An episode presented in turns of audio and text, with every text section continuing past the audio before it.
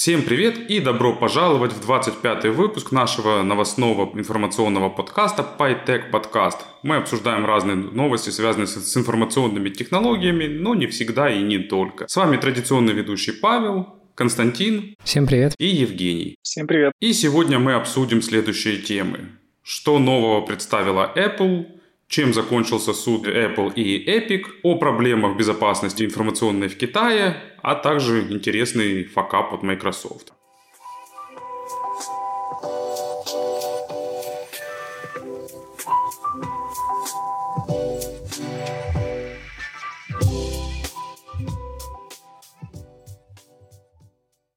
Окей, а, ну что ж, начнем. Почти традиционно первым нашим ньюзмейкером стала Apple, причем инфоповодов у нас сегодня целых два. Но прошедшая 14 сентября презентация компания анонсировала новые модели своих ключевых продуктов iPhone, iPad и Apple Watch. В основном изменения носили эволюционный характер, каких-то прорывных анонсов сделано не было. Разработчики фокусируются на улучшении процессора, времени работы от батареи и фото-видеосъемки. Давайте коротко поговорим о новинках. Самый простой iPad, стоящий 320 долларов, получил новый процессор True Tone экран 5 лет спустя после флагманского iPad Pro, и улучшение в работе FaceTime камеры, сверхширокоугольный объектив со слежением за пользователями в кадре. iPad mini получил кардинальное обновление дизайна, лишившись рамок вокруг экрана датчик Touch ID перенесли в кнопку включения. Тут тоже подвезли обновление экрана, процессора, камеры, а также поддержку Apple Pencil второго поколения. Как пользователь iPad Pro, э, который купил его только потому, что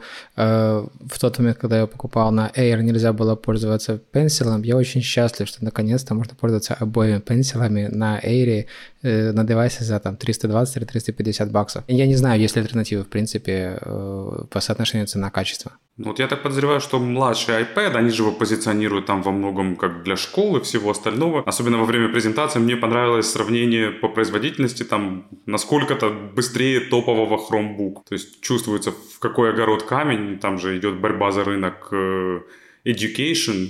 Но в целом, по-моему, за 320 долларов это прекрасное предложение и для обучения, и, собственно, для разных креативных применений. Занимательно, что iPad стоит 320 долларов, и пенсил еще соточку сверху. Ну, можно без пенсила. У нас есть, как говорил Джобс, у нас есть 10 пальцев. Да, но с пенсилом все-таки прикольные. Э, особенно если мы говорим про education, если мы говорим про какие-то заметки, э, то намного прикольнее, когда э, все-таки, все-таки с пенсилом там аннотации делать. Ну, в общем, там, там на, на iPad, в частности, целая пачка применений. На iPhone согласен, там 10 пальцев достаточно, там, в принципе, и двух достаточно для pinch to zoom. А вот на iPad очень полезно. Но опять же, дело вкуса. По идее же карандашик первого поколения там стал дешевле стоить. Ну, ты же понимаешь, если ты покупаешь уже последний э, этот iPad, зачем тебе карандашик первого поколения? Он даже не магнитится к краешку iPad. Поэтому Apple, Apple позаботилась о пользователях, у которых нет денег ни на что, кроме первого, ну, кроме вот этого вот базового iPad, с ним работает только первое поколение карандашей. Замечательно. То есть, подожди, а, а, а, а вот этот Air за 320 долларов, он э, работает только со вторым, да? Нет, за 320 долларов это вот про, у них, он просто называется просто просто iPad, это вот базовая моделька.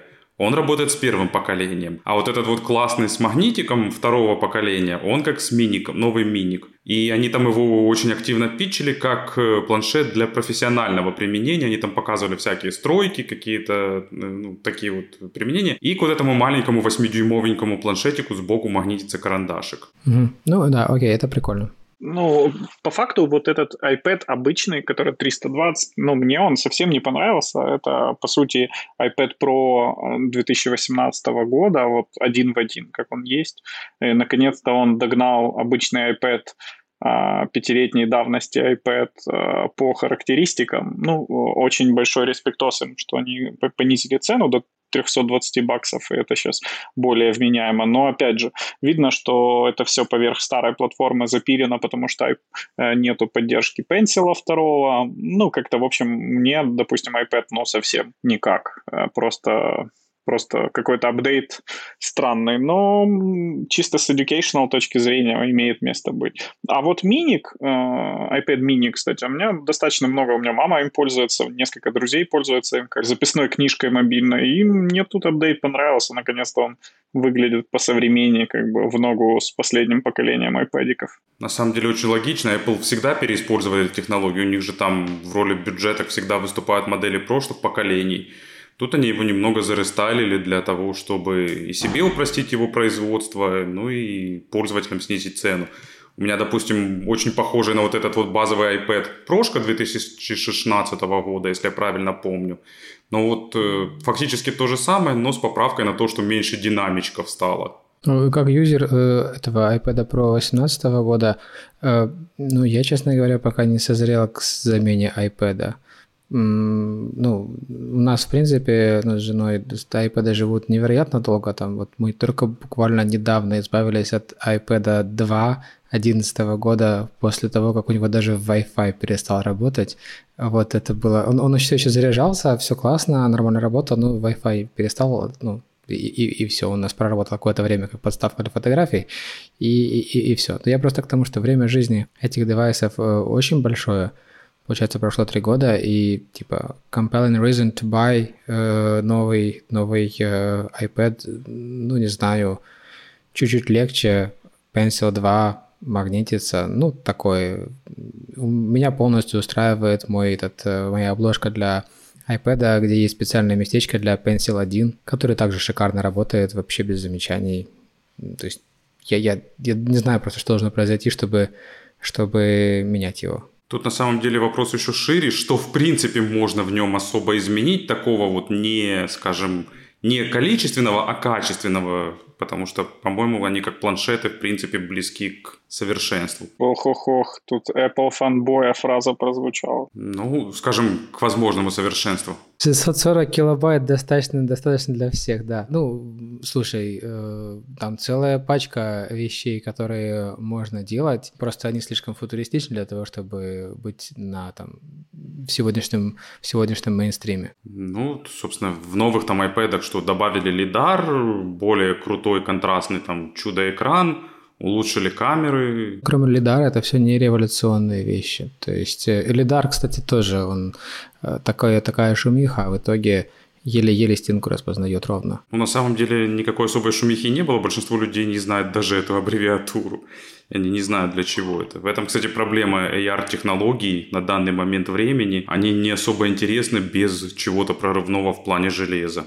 Кстати, по поводу лидара. Буквально позавчера был в гостях, и мы вот решили поиграться 12-м айфоном и засканить квартиру Airbnb по бырику. Ну и это такой процесс, на который было потрачено 5 минут э, хождения с лидаром, для квартиры площадью там 60 квадратов. Это прямо достаточно напряжная штука. Потом э, эти данные процессились где-то на Apple еще 5 минут.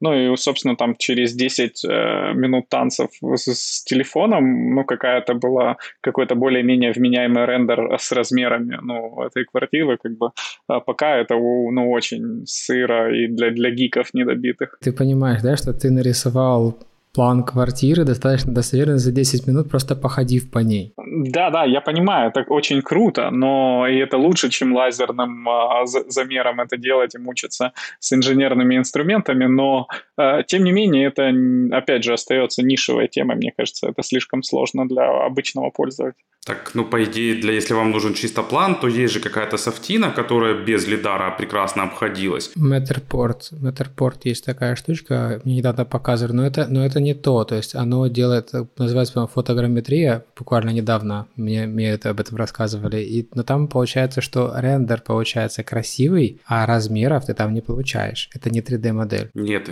я говорил про другое. Я говорил именно, когда нужны размеры, вернее, даже план квартиры.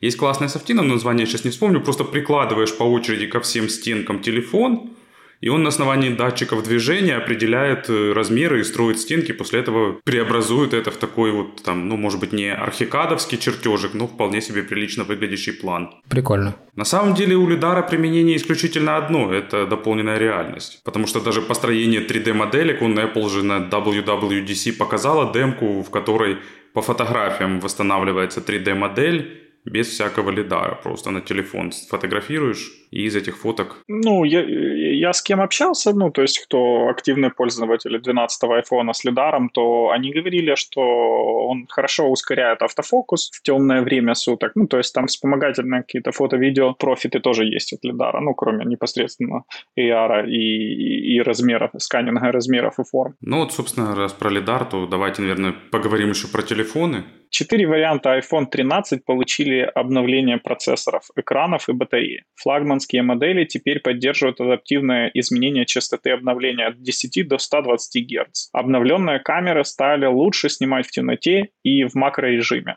Добавлен новый кинематографический режим видео и много других улучшений. Кинематографический, это у нас, э, я, я помню, что, по-моему, два поколения назад э, появилась эта серия видосиков, э, снята на iPhone, когда там делали прямо э, мини-фильмы на маленький, э, ну, собственно, небольшие там 10-минутные или около того на телефон, и там было написано везде, типа, снято на iPhone и приписочка, что, ну да, рендеринг и прочее, постпроцессинг мы делали с профессиональным софтом. А мне интересно, вот, э, что изменилось и что дает кинематографический режим теперь? Ну вот э, сейчас они как раз во время презентации, они несколько раз пропедалировали тему, что вот там то, что вы сейчас видите, снято без дополнительного оборудования. Ну, я так понял, насколько тут уже из презентации это возможность э, интеллектуального управления фокусом и камерой во время съемки видео. То есть, если у тебя одна композиция, э, внутри человек в центре кадра, который смотрит, э, он отворачивается, приходит кто-то другой э, объект, человек в кадр, э, фокус смещается с первого персонажа на второго. И то есть таким образом можно интеллектуально управлять компоновкой фокуса внутри видеокадра и как бы это все будет делаться на лету, и потом плюс еще есть возможность постобработки, расфокусировки и так далее этого видео а, после съемки самого видео. Ну, то есть там достаточно мощные возможности добавлены, но это все все-таки как софтверный апдейт выглядит. Ну, безусловно, в принципе, Apple нащупали еще одну нишу, то есть их до этого их огромная ниша это была забота о здоровье пользователей с часами, которые они активно педалировали и продолжают педалировать. Но сейчас они двинулись в сторону кинематографии. В топовых э, прошках добавлен ProRes э, режим, поддержка 4К съемки в ProRes для дальнейшей там, постобработки в профессиональном софте, софте. Но при этом вот этот кинематографический режим, да, как в кино, отделяет передний и задний план и панорамируется между ними в зависимости от происходящего на сцене. То есть я так подозреваю, что это вот то, что они разрабатывали для FaceTime, когда автоматически кадрируется под пользователя картинка. Это же они использовали и тут. И они продолжают там звать каких-то именитых режиссеров э, и демонстри... очень эффектно это демонстрировать и питчить. Вопрос в том, надо ли это обычным пользователям. Тут я не знаю. Я думаю, в свете того, как TikTok стал самой большой соцсетью, а, то да, теперь съемка видео все же, все же актуальна для всех пользователей. Да, но, но, но, но если мы говорим про TikTok, то там очень низкая планка качества. То есть там смысл же этих всех видосиков, что они ну, чем-то прикольные, а 4К или 1080 это без разницы на самом деле. Ты смотришь на телефоне еще и вертикальное, типа. Ну да, а умное, умное слежение фокусом там вообще никому не надо особо. Но, но я другое хотел сказать, что э, даже если обычному пользователю это не нужно, это ничего не означает, потому что э, обычному пользователю и Apple Pencil особо не нужен. И тем не менее, это уже прошло второе поколение, юзеры пользуются и все прочее. То есть это просто разные сегменты рынка. И я думаю, ты прав в том, что э, они решили таргетиться на любителей э, что-то поснимать на самом деле со съемкой на iPhone есть э, ну, две большие проблемы. Первая это мануальные настройки, ну на них, допустим, забили, типа iPhone снимает лучше всего, Джоб знает, как лучше для нас и все такое. Вторая большая проблема это батарейка. А, если с обычной камерой у тебя есть э, много вариантов, как сделать так, чтобы снимать 4К час, например, или, или, или даже весь день, да, заменяя батарейки, то с iPhone фиг. Пауэрбанки. Ну, ты же понимаешь, что это в общем, он просто жрет батарейку.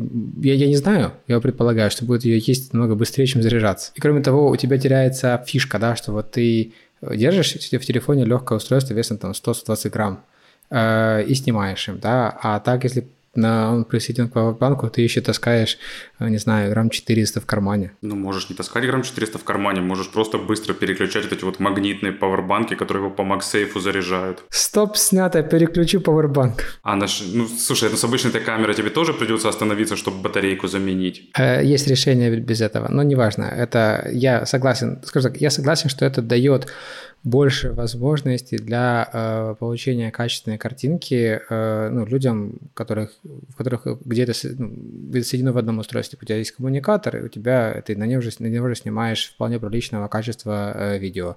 Э, просто ну, 4К жрет много ресурсов. Ну, жрет, ну, собственно, исходим из того, что какие-нибудь там, условно, полчаса, час видео в 4К наснимать тебе достаточно, ты же не будешь там все подряд э, шарабенить. Не, ну, опять же, надо вспомнить, что прицел-то идет на аудиторию ТикТока, а там минутка ролик, так что, в принципе, должно батареи хватить на пару роликов. Там 4К не надо. А для мануального контроля есть тот же Filmix Pro, я его использую.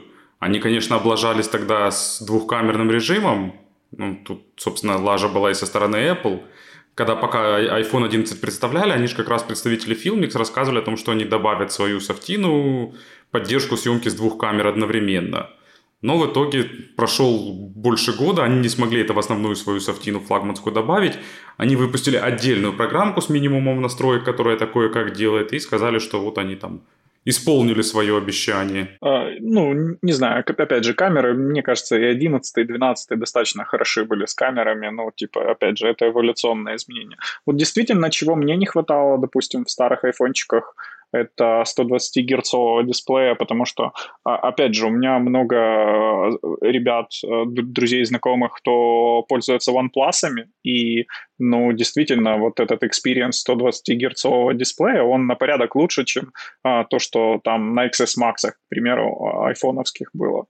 А, и, ну, прямо у меня даже мысли были перейти на Android, потому что намного красивее, плавнее это все выглядит а, на экране. Ну и, наконец-то, подвезли и для нашего брата это дело. Не знаю, я как пользовался каким-то Samsung из последних флагманов, у которого там, по-моему, тоже или 120, ну, в общем, дохрена герцовый экран, но там была проблема в том, что периодически он начинал так лагать, что никакая герцовка не вытягивала на том же скроллинге списков. Ну, это операционка. Я именно про, про рендер картин картинок, допустим, то есть вот даже там а, та же фотогалерея при просмотре или там тот же Инстаграм, он на 120 герцовом дисплее очень красиво выглядит.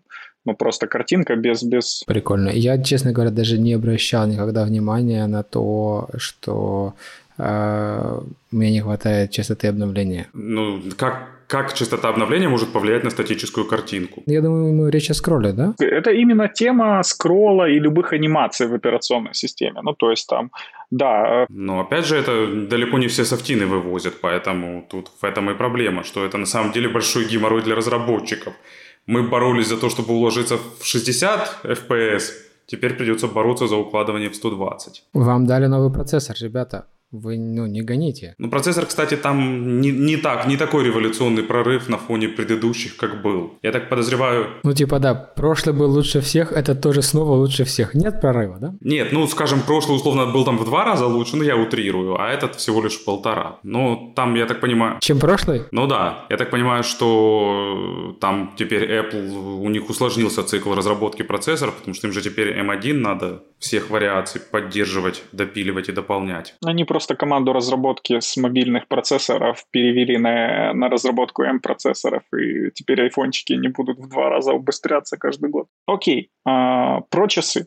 А, часы претерпели меньше всего изменений. Основное отличие от предыдущего поколения – увеличенный экран с загнутыми краями. Я, честно говоря, не знаю, что тут добавить. Часы и были хорошими часами, и, и остаются, в принципе. Ну вот как раз часы – это, наверное, та область, в которой все уперлось уже в технологические лимиты, потому что все ограничивает аккумулятор со страшной силой, любые продвинутые применения. Ну а все остальное, что можно было бы додумать, это тоже требует каких-то прорывов в области research and development.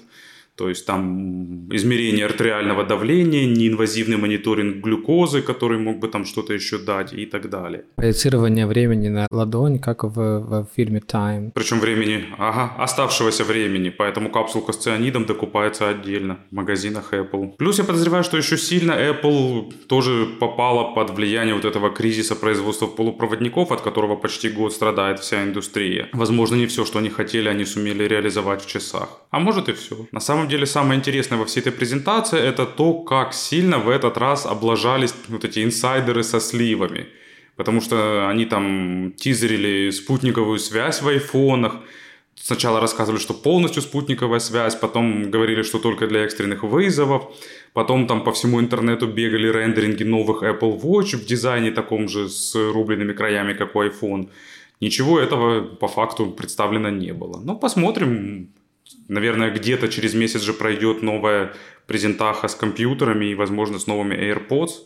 Может, туда что-то подвезут интересное дополнительно. А что там слышно? Э, будет новый Mac э, с M2? Ну, M2, наверное, будет где-то в следующем году. То есть в этом году хорошо бы просто прошку 15 на M дождаться. Да, тут богатое поле для воображения. И уже много людей в очереди стоит за пятнашками на M-процессорах. Но я тоже думаю, наверное, второго поколения не будет. И я надеюсь, последняя презентация Apple будет интереснее, чем с айфончиками. Ну и, собственно, давайте двигаться дальше. Следующая новость у нас тоже касается Apple. А вы не забывайте ставить лайки и подписываться подписываться на нас в разных социальных сетях.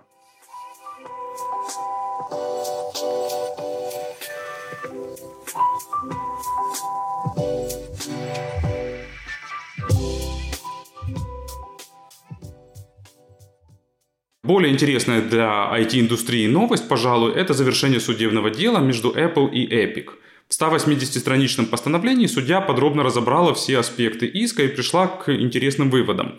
Несмотря на то, что Apple является владельцем крупной платформы дистрибьюции мобильных приложений, считать компанию монополистом нельзя. По формулировке судьи, успех – это не преступление.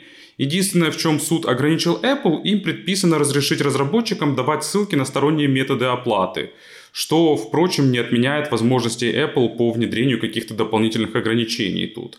Epic остались в большем проигрыше. По сути, в их требованиях суд отказал. Компания должна выплатить 4 миллиона долларов из тех 12, что они получили в обход платежей App Store до того, как их аккаунт был за suspension. Кроме того, суд отказался обязать Apple возвращать Epic э, их аккаунт разработчика, поскольку, по мнению судьи, Epic намеренно нарушили действующие на тот момент законные ограничения контракта. Ну и, конечно же, суд не обязал Apple разрешить э, сайдлодинг приложений. Обе компании заявили о своей победе в этом суде, и обе, обе иронично готовятся к апелляции. По-моему, это прекрасно. Я сейчас не могу воспроизвести э, название этого э, сражение между, по-моему, Российской империей и Британской, когда ребята вышли э, между флотами, да, э, вышли вообще, не шли не туда, но встретились, постреляли друг друга, вернулись и оба отчитались о победе. Здесь примерно такая же история, что как там, мы, мы, мы не проиграли, да? Ну, на самом деле, чаще всего в войне так и бывает, просто выигрывает та страна, которая меньше пострадала. Ну, здесь, мне кажется, меньше пострадал Apple, хотя, э, по сути, их суд обязал нарушить э, ключевой принцип того, как э, они берут деньги из э, позволяют брать деньги разработчикам. Э, теперь это можно делать в обход платформы. Скажем так, инструменты контроля важны уже не так сильно, важен прецедент. Типа, теперь это можно делать. Ну, на мой взгляд, в первую очередь, главное, кто тут пострадал, это пользователи, которые лишились простого способа борьбы со скамом, фродом и простого способа получать рефанды. Потому что теперь как бы, э, на Apple, конечно, будет валиться куча проблем с поддержкой, с жалобами. Там я вводил карточку в какой-нибудь игре, где мои деньги – но теперь они могут отвечать, там, в какой игре карточку вводили, туда и обращайтесь. Ну, мне кажется, что э, более простой способ решить эту проблему э, и более правильный было бы э, иметь какой-то whitelist э, этих гейтвеев, которыми, с которыми можно. И я думаю, что сейчас гейтвеи после решения суда уже в очереди стоят к Apple, чтобы попасть в этот whitelist. Если бы я был страйпом, я бы уже шел букать митинг с Куком или кто там отвечает за их финансовую систему, говоря о том, что вот вы знаете, давайте и так далее. Тут на самом деле судья же просто обязала разрешить давать ссылки на собственные сайты. Ну, я не читал всего постановления, я предполагаю, что какой-то, ну, если у Apple есть механизмы контроля, ну, а иначе как обеспечивать безопасность пользователей, то э, контроль может заключаться в, просто в белых списках. Тут все сильно усложняется, и все равно открывается большое пространство для фрода, потому что если сейчас ты все платежи просто, они ревьювятся во время э, ревью приложения, то есть у тебя там описаны тайры, и для чего, куда и как, то вот, скажем, да, на момент сабмита сайт, на сайте у тебя открывается одна форма платежа, как только приложение оказывается в сторе, внезапно начинает открываться другая, да? Как с этим бороться, непонятно. Ну, так же, как со скрытыми фичами бороться. Уж кому, как не нам, знать об этом. Ну, тут единственная надежда пользователей на самом деле это на платежные системы, то есть на арбитраж в Visa и MasterCard.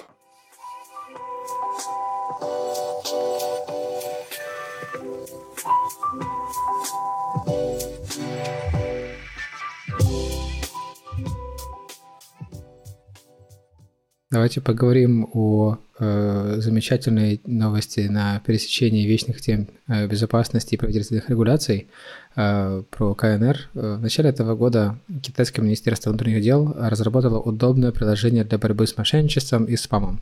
Оно включает в себя ряд фильтров, э, фильтры звонков, почты и многое другое. В целом, очень классная инициатива, но есть нюанс. Э, программа, установленная на более чем 200 миллионах устройств, следит за тем, какие сайты посещают пользователи, ну, ради их безопасности. И те из них, кто активно интересовался иностранными новостными сайтами, были вынуждены давать показания по этому поводу в полиции позднее. Ну, это напоминает где-то годичной или двухгодичной давности историю про официальное приложение Компартии Китая для Android, в котором там находилась что-то история, цитатники МАО, еще что, какие-то фотогалереи и новости – но при установке они требовали доступ ко всему. Вот все, как, все пермишины, какие там есть в Android, они требовали с этим приложением. На мой взгляд, это э, появление такого приложения, появление таких инициатив, закономерное следствие развития технологий. Кто владеет информацией, владеет миром. Ну вот, все хотят владеть информацией хотя бы про своих э, пользователей, причем максимально. То есть, почему от тех компаний можно знать о том, э, какие кроссовки мне нравятся, а государству нет? Потому что от тех компания не потащит тебя в полицию с объяснить. То есть, знаешь, как э, представитель Adidas не выбьют тебе ночью дверь с вопросом, почему ты купил Рибок. Хорошее сравнение, но я думаю, Компартия Китая считает иначе. В целом, в целом просто я думаю, что на это нужно смотреть вообще с другой позиции. Мы, на, мы, мы смотрим на это с позиции там, э, свободы тех э, идеалов, да, которые являются в мире доминирующими, ну, в западном мире, доминирующими там последние 30 или сколько лет. А если смотреть на эту всю историю с позиции эффективного производства или эффективного, эффективной траты там, людских ресурсов, то нормальная инициатива вообще. Огонь.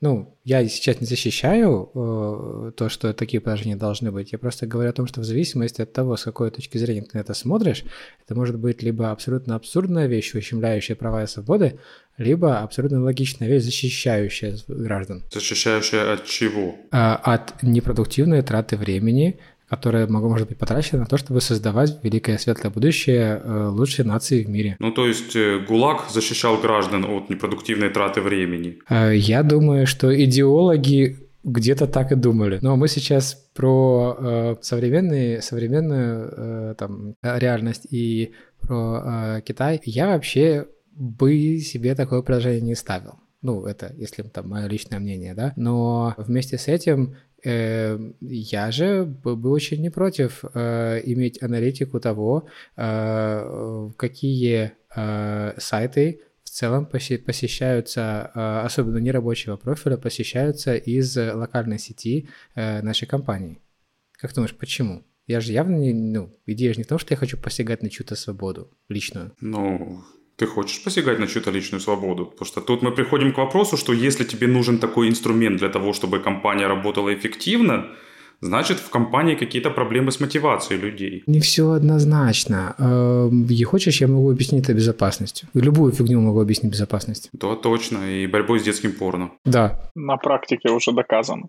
Э, ну, это, во-первых, не первый случай. Э, я где-то тоже на CNN, BBC видел статейку несколько лет назад, как э, с помощью информационного приложения китайское правительство контролировало целый регион этнический, внутри Китая, где, ну, какие-то казахи жили или какая-то другая национальность, э, не, не китайская, и они полностью модерировали информационный контент, который э, потреблял это локальное комьюнити, и банили все а, то есть э, контрмнения в этом регионе. То есть настолько они могут модерировать реальность. Ну, а как бы вот такого плана борьба с а, мошенничеством и приложение для этого это просто next step уже так, чтобы покрыть полностью популяцию. Тут же проблема еще в том, что никто официально не говорил, что это приложение будет следить за пользователями. То есть изначально это, в принципе, полезное приложение. То есть, ну представь, завтра окажется, что Дия сольет там всю информацию пользователя, до которой добралась. Случайно. Случайно. Ну, кстати, в случае Дии, скорее всего, это случайно и произойдет. Кто там из великих говорил, что человек, который меняет свободу на безопасность, в итоге не получает ни свободы, ни безопасности? Точно, который, кто-то, кто придерживался либеральных взглядов. Я мог, конечно, сказать, что это Черчилль, но я не уверен, а приписывать все цитаты Черчиллю как-то слишком банально. Ну, тут и в Китае тоже подъехала статистика, как бы, а, ты тоже с нашей новостной статьи. А, в 2018 году из-за мошенничества было арестовано 73 тысячи людей, ну, как бы в Китае, а за последний, за 21 год 360 тысяч. То есть, э, ну, гораздо вы, выросло контроль и количество арестованных, связанных с онлайн-мошенничеством. Ты понимаешь, тут на самом деле этой статистики недостаточно для того, чтобы делать какие-то выводы. Может быть, у них просто выросло количество мошенничеств в связи с э, проблемами 2020 года.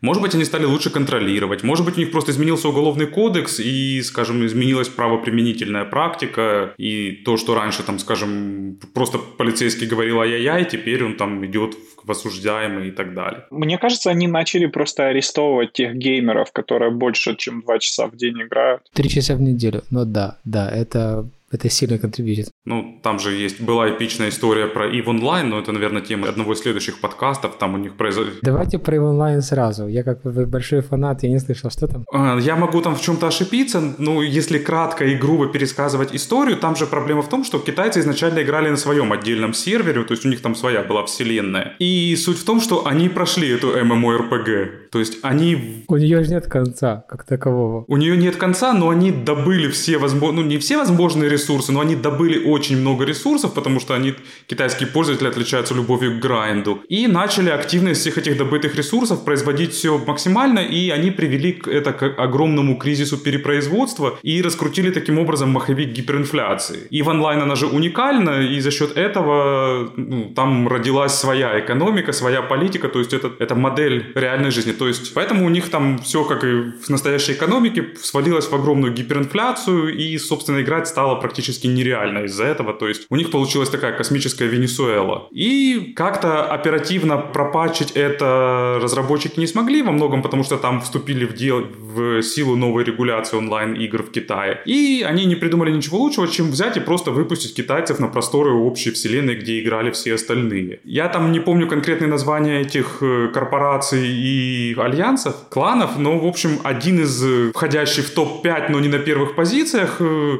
сумел заманить к себе много вот этих вот новоприбывших китайских геймеров, которые тоже, в общем-то, начали активно фармить. И после этого этот э, клан резко нарастил свой ВВП там в, в, чуть ли не в разы за год и стал представлять угрозу для крупных кланов.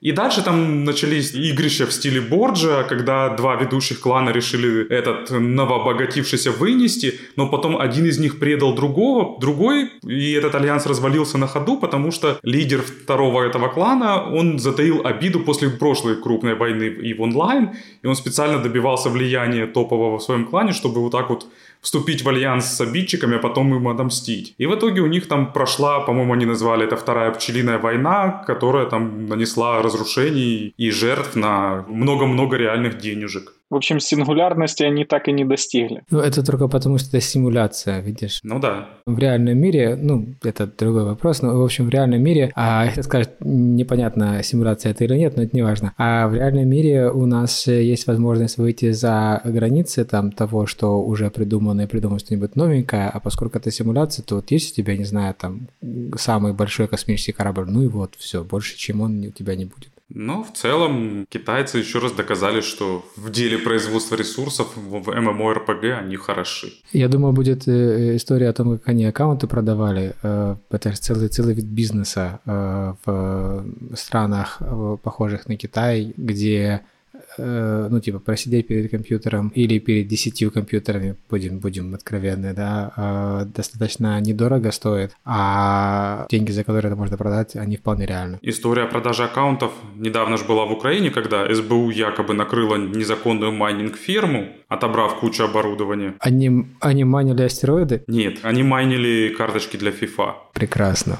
СБУ решает реальные проблемы Украины. А, я сейчас не буду уходить там вот эти истории про то, как в Полтаве 8 месяцев милиция ловила чудака, который своих 5 голых фоток залил на сайт знакомств чтобы пришить ему обвинение в распространении порно. А там была забавная история, СБУшники отчитались, что они где-то, я не помню, в каком-то городе накрыли незаконную майнинг-ферму, которая нанесла там мульоны ущерба, подорвала экономику, оборонку и все остальное. А после этого стали разбираться, почему-то изъятое оборудование в основном состояло из, по-моему, третьих PlayStation или четвертых, ну, в общем, стареньких PlayStation. В итоге оказалось, что это якобы подпольная майнинг-ферма просто занималась ботоводством в играх типа FIFA, и электричество они не воровали воровали, как им пытались это изначально пришить, они просто, они заключили договор с Облэнерго, но это не остановило стражей правопорядка. Ну вот, получается, чудаки майнили, но ресурсы в играх. Сейчас, кстати, регуляции вводятся по поводу криптовалют, майнинга, всего, всей этой истории, как бы законодательной. Так что, я думаю, потом подобные все дела будут уже в правовом поле решаться, уже без, без СБУ. Нет, не будут. Ну, посмотрим. Слушай, ну тут ребята просто поставили, не знаю, там, э, две сотни PlayStation и к тебе пришли. Ну, типа, come on. Естественно, никакие законы не защитят от этого. Меня всегда веселило вот это вот, ну вот в этот раз мы примем восьмой закон по защите бизнеса, и вот теперь он наконец-то будет работать но это не точно. Ладно, давайте, наверное, на этой веселой ноте, пока мы не ушли в какой-то совершенно автопик, заканчивать. Ага, уже поздно, мы уже давно ушли в автопик, но заканчивать надо. Да, спасибо всем, что были с нами. Приходите еще. В следующий раз у нас тоже будут какие-нибудь очень интересные темы. Спасибо, всем хорошего дня. Всем пока, увидимся, услышимся.